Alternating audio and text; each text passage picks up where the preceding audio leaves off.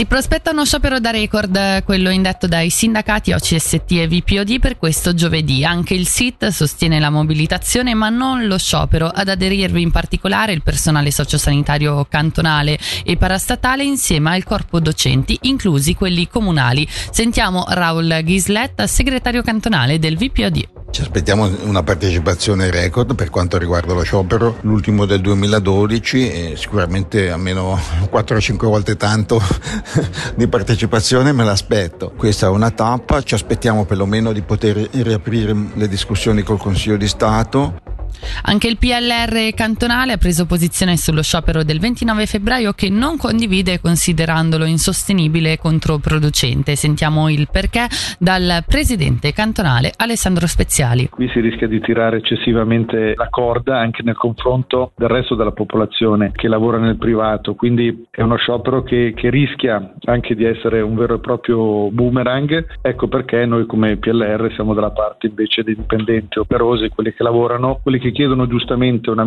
pubblica amministrazione più efficiente, più efficace e adattata anche al modello un po' della, della confederazione. Quindi per noi è importante innovare anziché scioperare. A sostenere lo sciopero è invece il Partito Socialista che ritiene il preventivo 2024 un vero e proprio attacco alla qualità del servizio pubblico. Sentiamo il co-presidente Fabrizio Sirica. È un po' il solito gioco, anche molto sbagliato, di mettere i cittadini operosi quelli presunti del privato non privilegiato contro quelli del pubblico. Io penso che è una logica assolutamente sbagliata, innanzitutto perché attaccare i diritti o peggiorare le condizioni di alcuni lavoratori, in questo caso il pubblico, non farà altro che peggiorare quelle di tutti. E poi c'è un elemento centrale che ci deve parlare quando parliamo di servizio pubblico, di dipendenti pubblici, che è un attacco ai servizi a tutti quanti noi. 30 mesi di carcere, di cui 18 sospesi e una pena pecuniaria, oltre all'interdizione a vita di svolgere qualsiasi attività che implichi un contatto regolare con minorenni. È la condanna proposta dalla pubblica accusa a carico del 65enne dell'Ocarnese, oggi a processo alle criminali per presunti palpeggiamenti perpetrati in più occasioni sulla figliastra e in un altro episodio su un'altra ragazza, entrambe minorenni. La difesa riferisce la regione si è battuta per una pena di massimo 15 mesi mesi totalmente sospesa, la sentenza attesa per mercoledì.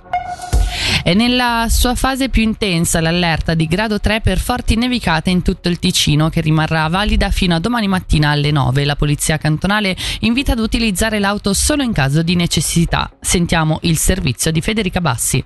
L'invito della Polizia Cantonale agli automobilisti è inoltre quello di circolare con l'equipaggiamento invernale nonché di verificare le condizioni stradali prima di mettersi in viaggio, questo tramite la pagina Twitter della Polizia Cantonale, tramite l'app o il sito di TCS o al numero telefonico 163 di Via Swiss.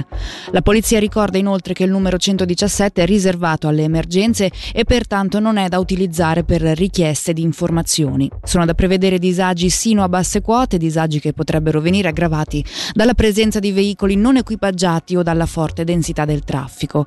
Se le condizioni lo richiedessero, infine la polizia comunica che verranno istituiti blocchi del traffico per verificare l'equipaggiamento già a partire dal confine e sui tratti con forte pendenza. Per il momento è tutto, la redazione torna tra un'ora.